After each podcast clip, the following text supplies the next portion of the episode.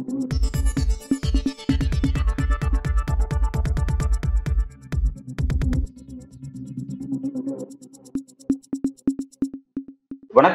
இது news focus Tamil. இந்த நேர்காணலில் நம்முடன் அரசியல் பேச இணைந்திருக்கிறார் திமுகவின் முன்னாள் சட்டமன்ற உறுப்பினர் மற்றும் தேர்தல் பணிக்குழு செயலாளர் திரு கடலூர் இள புகழேந்தி அவர்கள். வணக்கம். அனைவருக்கும் வணக்கம். இப்ப ஒரு பரபரப்பான செய்தி அப்படிங்கிறது பிரதமர் மோடியே புகழ்ந்து சீனாவை சேர்ந்த ஒரு தனியார் ஊடகமான குளோபல் டைம்ஸ் அப்படிங்கிற அந்த பத்திரிகை வெளியிட்ட செய்தி அப்படிங்கிறதான் என்ன குறிப்பிட்டிருக்கு அப்படின்னா பிரதமர் நரேந்திர மோடி வந்து வெளியுறவு கொள்கையை ரொம்ப சிறப்பாக கையாளுறாரு. குறிப்பா இந்தியாவுடைய பொருளாதாரத்தை நல்லா வளர்த்து எடுத்திருக்காரு. கடந்த ஐந்து ஆண்டுகள்ல இந்தியா ரொம்ப வேகமா வளர்ச்சி அடைஞ்சிருக்குன்னு சொல்லிட்டு பிரதமர் மோடியே தனிப்பட்ட முறையில புகழ்ந்திருக்காங்க. இந்த விஷயத்த பாஜக ஒரு பெரிய லெவல்ல சோசியல் மீடியால ஒரு பிரபகண்டாவா செஞ்சுட்டு இருக்காங்க பிரச்சாரம் செஞ்சுட்டு இருக்காங்க நம்ம பாக்குறோம். இதுக்கு பின்பு பல்வேறு அரசியல் காரணங்களுக்கு சொல்லப்படுது. எப்படி பாக்குறோம் அதாவது சீனா என்பது இன்றைக்கு உலக அளவில் பல்வேறு இடங்களிலே ஆக்கிரமிப்பு செய்யக்கூடிய அளவிற்கு தொழில் ரீதியாகவோ அல்லது வேறு விதமாகவோ உள்ள ஆக்கிரமிப்பு பண்றது. சீனாவிற்கு நேரடி எதிராக அமெரிக்காவிடம் மோதுகின்ற இந்த நிலைகளெல்லாம் வைத்துக்கொண்டு சீனா ஒரு அரசியல் செய்யும் இந்திய துணை கண்டத்தில் நீண்ட நெடுநாளைய கடும் பகைவராக சைனாவை எல்லாருமே சொல்றோம். இன்னைக்கு நேத்து இல்ல. சீனா வந்து எல்லா நேரங்களிலும் அப்படிதான் நடந்துக்குது. இந்தியாவினுடைய எல்லை கோட்டை ஆக்கிரமிப்பு செய்வது பெரியவாறு நைன்டீன் சிக்ஸ்டி டூல பண்டிதர் ஜவஹர்லால் நேரு இருக்கும்பொழுது நடைபெற்ற அந்த யுத்தம் தான் மிகப்பெரிய யுத்தம். உலகத்தையே கலக்குச்சு. இப்படிப்பட்ட நிலைகள்ல இருக்கக்கூடிய சீனா தன்னை மாற்றிக்கொள்ளவே இல்லை. அவர்கள் அவர்கள் வழியில் போனார்கள். இந்தியா என்றைக்கும் தெளிவாக இருந்து கொண்டு வந்தது. ஆனால் பிஜேபி பிஜேபி என்கின்ற ஒரு பாசிச சக்தி வந்தவுடன் அந்த பாசிச சக்திக்கு இந்தியா என்கின்ற ஒரு நிலைப்பாடு கூட இல்லை. இந்தியாவை பற்றி அவர்கள் என்னைக்கும் கவலைப்பட்டதும் கிடையாது. எப்பொழுதுமே அவர்களுடைய பார்வை என்பது பாரதம் பாரதிய தேசம் அது இதுன்னு சொல்லிட்டு இந்தியா என்பதை வெளியில எடுக்கின்ற பொழுது சீன தேசத்தோடு இவர்களுக்கு இருக்கிற உறவு. இன்னைக்கு நேத்துக்கா ஏன்னு கேட்டீங்கன்னா சைனாவில் இருக்கக்கூடிய தொழில்கள்ல மிக அதிகமாக இந்தியாவில் இருந்து ஈடுபடக்கூடியவர்கள் குஜராத்திஸ். குஜராத் மாநிலத்தை சேர்ந்த தொழிலதிபர்கள் நிறைய பேரு சைனாவில் இருக்காங்க. ஏற்றுமதி இறக்குமதி கூட எல்லாமே குஜராத்துக்கு தான். அதுல கூட இந்த துறைமுகங்கள் இந்த துறைமுகங்களுடைய தொடர்பு அதானி அம்பானி குரூப்ஸ் சைனா உள்ள நல்லா போய்கிட்டு வந்துகிட்டு இருக்காங்க. இந்த நிலையில் சீனா வந்து ஏன் இப்ப மோடி ஆதரிக்கணும் அப்படின்னா மோடி வந்து ஒரு பொய்யர். மோடி வந்து இந்திய மக்களை ஏமாத்திக்கிட்டு இருக்காரு. இந்தியாவை நாசப்படுத்தக்கூடிய ஒரு நபரை இந்தியாவிலுடைய மீண்டும் பிரைம் மினிஸ்டராக கொண்டு வருவதை சைனா விரும்புகிறது என்றாலே உண்மையான இந்தியர்கள் விழித்துக் கொள்ளணும். அதைத்தான் நம்ம இங்க எடுத்து சொல்றோம். ஏன்னா அவர்கள் ஏன் இவரை வந்து ஆதரிக்கிறார்கள் போது மோடி சொல்றார் ஒரு அங்குல நிலம் கூட நாங்கள் விட்டு விட மாட்டோம். ஒரு அங்குலம் யார்? ராஜ்நாத் சிங்கும் சேர்ந்துக்கிறார். இந்திய எல்லையிலே ஒரு அங்குலம் போனால் கூட மிகப்பெரிய அளவிலே போர் நடத்தி நாங்கள் மீட்டு வருவோம். நாங்களாம் அப்படின்னு சொல்லி டைலாக் எல்லாமே நாடகம். அதுல அது ஒரு நாடகம். ஏன்னா சைனாக்காரன் சிரிக்கிறான். லடாக் பகுதியில ரெண்டாயிரம் சதுர கிலோமீட்டர் இந்த நிமிடத்தில் கூட சீனத்திடம் இருக்கிறது.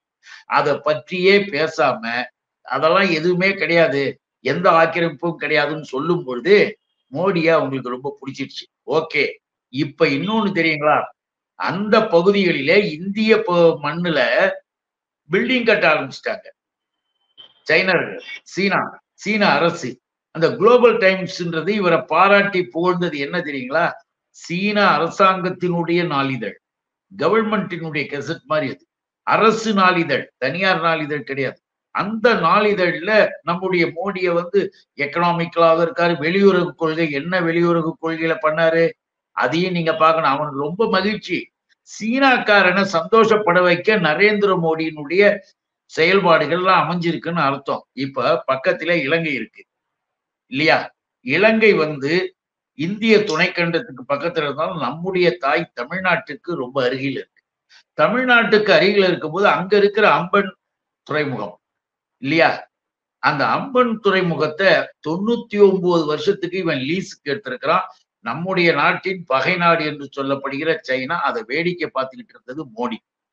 இதே யாராக இருந்தாலும் சரி மன்மோகன் சிங்கா இருந்தாலும் இந்திரா காந்தி அம்மையாராக இருந்தாலும் பண்டிதர் ஜவஹர்லால் நேருவாக இருந்தாலும் இன்னும் வேறு யாராக பிரைம் மினிஸ்டராக இருந்தாலும் இதை பார்த்து உடனடியாக இம்மிடியட்டா இலங்கை கூட பேச்சுவார்த்தை நடந்து ஒரு அக்ரிமெண்டாவது போட்டு ஏதாவது ஒரு பேச்சுவார்த்தை நடத்தியிருக்கணும். எதுவும் கிடையாது. மோடி வேடிக்கை பார்த்தார். அது அவனுக்கு பிடிக்குது. சீனாக்காரனுக்கு பிடிக்குது. அது மட்டும் இல்ல அங்கே யுவான் சாங் அப்படி என்று சொல்கிற யுவான் சாங் நம்பர் ஃபைவ் என்று சொல்லுகின்ற உளவு கப்பல். சீனாவினுடைய உளவு கப்பலை அங்க வந்து நிறுத்தி வச்சுட்டான். அஞ்சு நாள் நிக்குது. இந்தியா வேடிக்கை பார்த்துக்கிட்டு நிக்குது. அதுக்கப்புறம் எதிர்கட்சியினர் எல்லாம் குரல் கொடுத்த உடனே இந்தியன் கவர்மெண்ட் பேசிச்சு. அதையும் நீங்க நினைக்கணும். அப்ப சைனாக்காரனுக்கு தெரியுது. பாரியா மோடி மாதிரி ஒருத்தர் இருந்தா நம்ம பாட்டுக்கு இருக்கலாம்.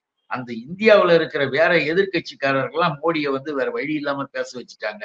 உடனே மோடி வந்து அது என்ன அங்க இருப்பதை? உடனே எடுத்துக்கொண்டு போகவும் உடனே நவர்த்தவும் போகும்னா அதை வந்து அஞ்சு நாள் அவன் இருந்து அவன் வேலையை முடிச்சுக்கிட்டு போறான். அதற்கு பிறகு இன்னொன்னு நடந்தது. சீனாவுக்கு நெருங்கிய உறவு யார் தெரியுமா? பாகிஸ்தான். அந்த பாகிஸ்தானுடைய கப்பல் ஒண்ணு அந்த அம்பன் துறைமுகத்துக்கு வருதுங்க. பாகிஸ்தானுடைய கப்பல் ஒண்ணு அம்பன் துறைமுகத்துக்கு வருது. அதையும். அப்ப என்ன அர்த்தம்?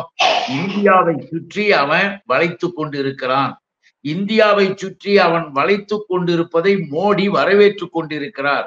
மோடிக்கு அதை பற்றி கவலையே இல்லை என்பதை மிக தெளிவாக அவர்கள் புரிந்து கொண்டுதான் இப்ப அந்த புகழ்ச்சி புகழாரம் நல்லா தெரிஞ்சுக்கணும். வரக்கூடிய நாடாளுமன்ற தேர்தலிலே சீன தேசம் முழுவதும் என்று சொல்கிறார்களே சீனர்கள் பல்வேறு வகைகளிலே மோடியை மீண்டும் பிரைம் மினிஸ்டராக கொண்டு வரணும்னு முடிவு பண்ணிட்டாங்க. நீங்க நினைக்கலாம் என்னங்க இது போய் மோடி போய் அதை எப்படி அலோவ் பண்ணாருன்னா எப்படி அவருக்கு தெரியாதா? ஏன் தெரியுங்களா? மோடியை வேட்பாளராகவே நிறுத்தக்கூடாதுன்னு ஆர்எஸ்எஸ் இப்ப முடிவு பண்ணியிருக்கலானா அந்த தகவல் ஒண்ணு வருது அதை முதல்ல புரிஞ்சுக்கணும். அதனுடைய முதல் இண்டிகேஷன் தான் என்ன தெரியுமில்ல? பூரி சங்கர் டாக்டர் ஆஹ் பூரி சங்கராச்சாரி. அந்த ஆளு பேரு நிச்சயானந்தா நிச்சலானந்தா சரஸ்வதி. அந்த ஆள் என்ன சொல்லிட்டான்? மிக தெளிவாக கோயிலை கட்டும் போது வேடிக்கை பார்த்தான். எல்லாத்தையும் வேடிக்கை பார்த்தானுங்க எல்லாம் செஞ்சானுங்க. திறப்பு விழா. இவன் செய்து பாருங்க கல்யாண மண்டபம் திறக்கிற மாதிரி கோயில்னா குளமுழுக்குன்னு சொல்லிட்டு ஏதோ பண்ணுவாங்க. ஆனா இவனுங்க திறப்பு விழான்னு கல்யாணத்துக்கு பத்திரிகை கொடுக்குற மாதிரி ஊர் ஊரா போய் பத்திரிகை கொடுத்துட்டு இருக்கானுங்க. அதுவே பாத்தீங்கன்னா எப்படி இருக்கு பாருங்க ராமன் என்ற உருவம் நம்மளை பொறுத்த வரைக்கும் ஒரு கதாபாத்திரம். அது ராமாயணத்துல வரக்கூடிய ஹீரோ கேரக்டர் தட்ஸ் ஆல் ஆனா அவர்களுடைய பார்வையில அவர் நம்பக்கூடிய பார்வையில அது சாமி. அது வந்து தெய்வம் அது கடவுள். நம்புறவங்களுக்கு. நம்ம அவங்கள குறை சொல்ல அது அவங்க விருப்பம். அவர்களாக வந்து அதை தெரிஞ்சுக்கிட்டா சரி தெரியலனாலும் அது அவங்க விருப்பம். ஆனால் அந்த ராமனை எந்த அளவிற்கு கொச்சைப்படுத்துறானுங்க பாரு. சாமின்னு சொல்லி வச்சுட்டு இவனுங்க கல்யாண பத்திரிகை கொடுக்குற மாதிரி எல்லாருக்கும் எல்லாருக்கும் கொடுத்து ஒரு கூட்டத்தை சேர்த்து வரக்கூடிய நாடாளுமன்ற தேர்தலுக்கு ரஜினிகாந்த் இருக்கணும். வரக்கூடிய நாடாளுமன்ற தேர்தலுக்கு ஒவ்வொரு மாநிலத்திலும் இருக்கக்கூடிய புகழ் பெற்றவர்கள் மக்களிடம் இருந்தவங்களுக்கு எல்லாம் போய் வீட்டுல பத்திரிகை கொடுத்து வாடா வாடான்றான். இப்படி சேர்த்து கொண்டு தேர்தல் பிரச்சார வேலையில இவனுங்க இறங்குறானுங்க. அங்க என்ன நடக்குது? அங்க எப்படி இருக்கு? அந்த பூரி சொல்றாரு மோடி ரைட் எல்லாம் கரெக்ட் எப்படி வேணா இருக்கட்டும் மோடி அப்படி மோடி இப்படின்லாம் சொல்லிட்டு எனக்கு அழைப்புதல் வந்து கொடுத்தாங்க. அந்த அழைப்புதல்ல ஒருத்தரை அழித்து கொண்டு வரலாம்னு சொன்னாங்க. ஒருத்தர் என்ன நூறு பேரை அழித்து கொண்டு வான்னு சொன்னா கூட நான் போக போறது நான் அன்றைக்கு இருக்க மாட்டேன். அந்த கோயில் திறப்புழா நிகழ்ச்சிக்கு நான் போக மாட்டேன். என்ன இது ஏயா போகல? அப்படின்னா மோடி சிலையை தொட்டு அங்கதான் கவனிங்க அந்த தொட்டுன்ற வார்த்தையில தான் நம்முடைய இளைஞரணி எங்களுடைய இளைஞரணி செயலாளர் மாண்புமிகு அமைச்சர் தம்பி உதயநிதி சொன்னார்ல சனாதனம் என்பது அழிக்கப்பட வேண்டியது என்பது. அந்த சனாதனம் அங்க எட்டி பாக்குது பாருங்க. மோடி ஆயிரம் சொல்லலாம் ஆனா மோடியை வந்து பேக்வர்ட் கிளாஸ பாக்குறான் மோடி பிறப்பால இப்படி வச்சுட்டு அவன் கிளீனா என்ன சொல்றான்? மோடி வந்து அதை தொட்டு தூக்கி வைப்பாராம் அதை போய் நாங்க பார்த்து கை தட்டணுமா? அதெல்லாம் எங்களால முடியாது. அதை தொடரத்துக்குன்றது புரோகித்து அதை வந்து புரோகிதர்கள் இருப்பாங்க அந்த மாதிரி இருக்கிற ஆஸ்ட்ரானம் அந்த சனாதனம் வருணாசிரமம் சனாதன தர்மத்திற்கு உட்பட்ட பிராமணர்கள் பார்ப்பனர்கள் தான் இருக்கணும்னு அவன் தெளிவா சொல்லிட்டான். நான் ஒண்ணு கை தட்டிட்டு செய்ய மாட்டேன். போ அப்ப ஒரு இண்டிகேஷன் கொடுத்துட்டாங்க. மிஸ்டர் மோடி இருக்கிற நிலையிலிருந்து சற்று மாறுதல்கள் வருவதற்கு வாய்ப்பு இருக்குன்னு சொல்றதுக்கு ஏன் தெரியுமா காரணம்? சுப்பிரமணிய சாமி யாரு? பிஜேபி தானே? பிஜேபின்றது ஒரு கட்சியா அது என்ன இழவு கட்சி அது? ஏன்? எப்படிய தலைமை எதுக்கு இருக்கு? ஒருத்தன் அந்த கட்சியில இருக்கிறவன் பெரிய பெரிய- யார வேணா விமர்சனம் பண்ணலாம் இருக்கலாம். ஆனா அவன் அந்த பதவியிலேயே பொறுப்பிலே இருப்பான். கேடு கெட்ட கேவலமான எந்த விதமான ஆக்டிவிட்டிஸோ சட்ட விதிகளோ இல்லாத ஒரு ஒரு கும்பல் கூட்டம். சுப்பிரமணிய சாமி என்ன சொன்னாரு? பதினாலு வருஷம் மனைவிக்காக காட்டுல தியாகம்லாம் பண்ணி தன்னுடைய வாழ்க்கையே மாற்றி போய் வெற்றி பெற்று மனைவியை கூப்பிட்டுக்கிட்டு வந்தார். மனைவிக்காக வந்த நம்முடைய ராமரை கட்டின மனைவிய நடுத்தருவுல விட்டுட்டு வந்த ஒருத்தர் போய் எப்படிங்க திறக்கிறது? எப்படிங்க போறது? அவரை எப்படிங்க உள்ள அலோவ் பண்றாங்கன்னு மோடி சொல்றாரு. அப்ப எப்படிப்பட்ட வாசகங்கள் எல்லாம் வருதுன்னும் போது பிஜேபியில ஒரு கூட்டம் முடிவு பண்ணிடுச்சு. நரேந்திர மோடியை இந்த முறை கேண்டிடேட்டாக அறிவிப்பதற்கான வாய்ப்புகள் குறைகிறது. யார் அறிவிக்க போறாங்கன்னு நமக்கு தெரியாது. ஆனா நரேந்திர மோடியை எடுக்கணும்னு முடிவு பண்ணிட்டானுங்க. அதே நேரத்தில் நரேந்திர மோடி சாதாரண ஆள் கிடையாது. அவர் என்ன பண்ணாரு? சீன தேசத்தினுடைய ஆதரவையே கொண்டு வந்திருக்கிறார். பகைவர்களே இவரை வந்து விரும்பக்கூடிய அளவுக்கு கொண்டு வந்தா அவர்கள் இன்னும் என்னென்ன திட்டம் போடலாமோ அவங்களும் திட்டம் போடுவாங்க. ஆக ஒரு மாதிரியான திரைமறைவு அரசியல் எல்லாம் இப்ப வெளியில வந்துகிட்டு இருக்கு. அவர்களுடைய உண்மை சொரூபம் எல்லாம் வந்துகிட்டு இப்ப நீங்க குறிப்பிட்ட மாதிரி இப்ப இந்த செய்திக்கு பின்னாடி என்னென்ன இருக்கு அப்படின்னு சொல்லிட்டு காங்கிரஸ் வந்து சில செய்திகளை வெளியிட்டு இருக்காங்க நீங்க சொன்ன மாதிரி லடாக் பகுதியில் ஒரு ஆக்கிரமிப்பு செஞ்சிருக்காங்கிறத ஒண்ணு.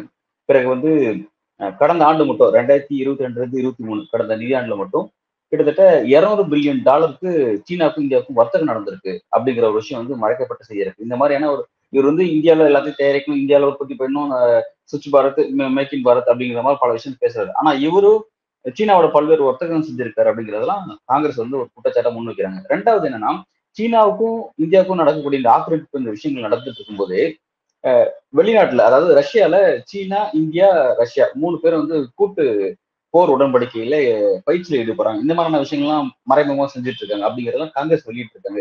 இப்ப இந்த விஷயம்லாம் பாஜகவோ பிரதமர் மோடியே உண்மையில அவங்களோட பிம்பத்துக்கு ஒரு கெட்ட பேர் உண்டாக்கும்ல. இப்ப இந்த விஷயம் ஏன் அந்த அளவுக்கு எக்ஸ்ட்ரீம் லெவலுக்கு போறாங்க பாஜக?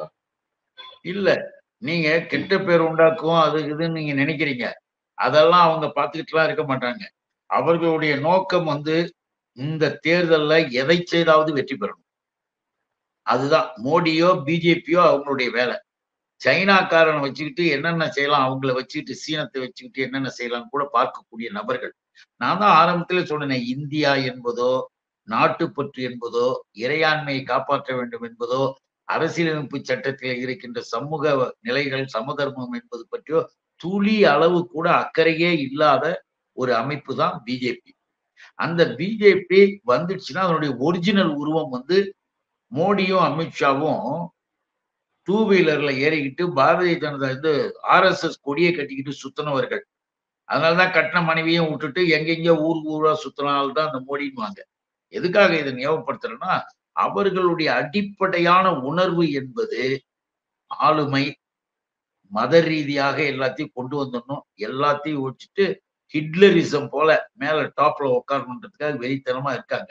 அதனால சீனத்தினுடைய உறவையும் இதுல கொண்டு வந்து காட்டுவாங்க. நீங்க நிச்சயமா அது வந்து ஒரு இந்தியாவுக்கு கேடு. அது வெளியில இப்ப தெரிஞ்சு போச்சு. காங்கிரஸ் சொல்லிச்சுன்னு சொன்னீங்களே காங்கிரஸ் அழகா ஒரு அறிக்கையிலேயே அழகா சொல்லி முடிக்கும் போது நல்லா அழகா முடிச்சாங்க. சீனா வந்து மோடியை ஆதரிக்கிறது வியப்பே கிடையாது. கண்டிப்பா சைனா வந்து அவரை தான் ஆதரிக்கும். ஏன் அவரை தான் ஆதரிக்கும்னு சொல்லி முடிக்கிறாங்க. அவங்க இந்தியாவை பற்றிய இந்தியாவுடைய எல்லையை பற்றியே கவலைப்படாம சைனாக்காரங்கிட்ட விட்டுட்டு அதை வேடிக்கை பார்த்துக்கிட்டு இருக்கிறவங்க சைனாவுக்கு பிடிக்கும். இந்த ஒரு கேள்வி.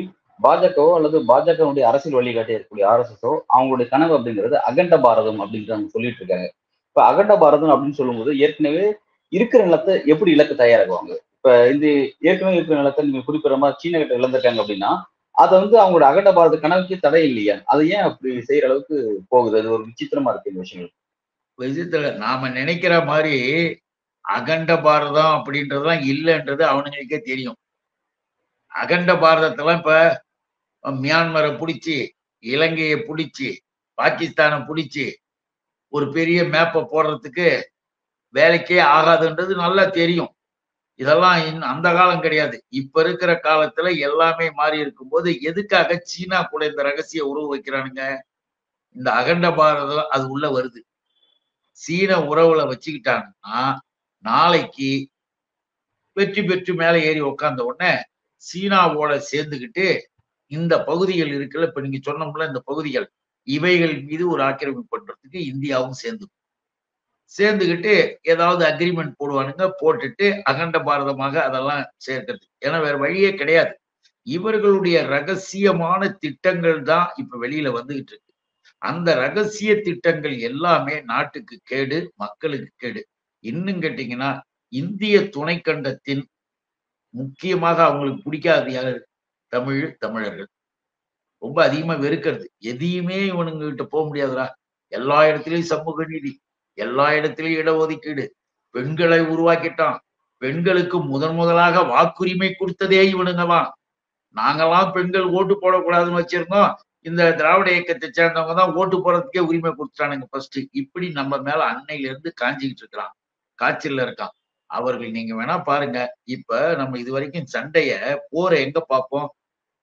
பேப்பர்ல டிவியில இப்பெல்லாம் டிவி அதுக்கு முந்தைய பேப்பர்ல ரேடியோவில் கேட்போம். சீனா அந்த இடத்துல சண்டை போட்டுச்சு இத்தனை பேர் செத்தாங்க அத்தனை பேர் செத்தாங்கன்னு படிப்போம். ஐயோ என்னடா இது? நம்ம நாடு இப்படி இருக்குன்னு கஷ்டப்படுவோம். ஆனா இனி என்ன தெரியுமில்ல மோடியினுடைய விருப்பம் Bharatiya Janata R S S விருப்பம் என்ன தெரியுமா? சீனர்கள் இப்ப அம்பன் துறைமுகத்துல இருக்காங்க. இலங்கையில இவ்வளவு நாட்கள்னு சொல்லிட்டு உள்ள நுழைஞ்சிட்டாங்க. அவர்கள் அங்கிருந்து பார்க்கக்கூடியது நூத்தி ஐம்பது இருநூறு கிலோமீட்டர் இருக்கக்கூடிய கண்ணாடிகள்லாம் எல்லாம் வச்சிருக்காங்க கருவிகள்லாம் அந்த உளவு கப்பல்கள். கம்ப்ளீட்டா அங்க உட்காந்துட்டு தமிழ்நாடையே பார்ப்பான். அவன் வார் அப்படின்னு டிக்ளேர் பண்றது இவங்க என்ன பண்ணுவாங்கன்னா ஐயோ வாரா சண்டையா விடக்கூடாது சைனான்ட்டு டைலாக் பேசிட்டு இருப்பான். ஆனா அவன் போடுற முதல் குண்டு கடலூர்ல கூட விழலாம். தமிழ்நாட்டுல எங்க வேணாலும் தாக்கலாம். தமிழர்கள் அழியணும் தமிழ் அழியணும்ன்றதுல பாரதிய ஜனதா முன்னால இருப்போம். அப்புறம் வந்து என்ன பண்ணுவான் பாதி எழுத உடனே உள்ள வந்து பேச்சுவார்த்தை நடத்தி பாதி அழிஞ்சு போச்சுன்னு சொல்லி அப்புறம் பேசுவான் இவை இந்த ரகசிய உறவும் கூட இருக்கு. ஏன்னா திராவிடம் பேசக்கூடியவர்கள் திராவிட மாடலு தமிழ் நம்ம கருத்தே அங்க எடுபடாம இருக்கு. இவனுங்களுக்கு வேற வழி இல்லை. நாம போய் அழிக்க முடியாது.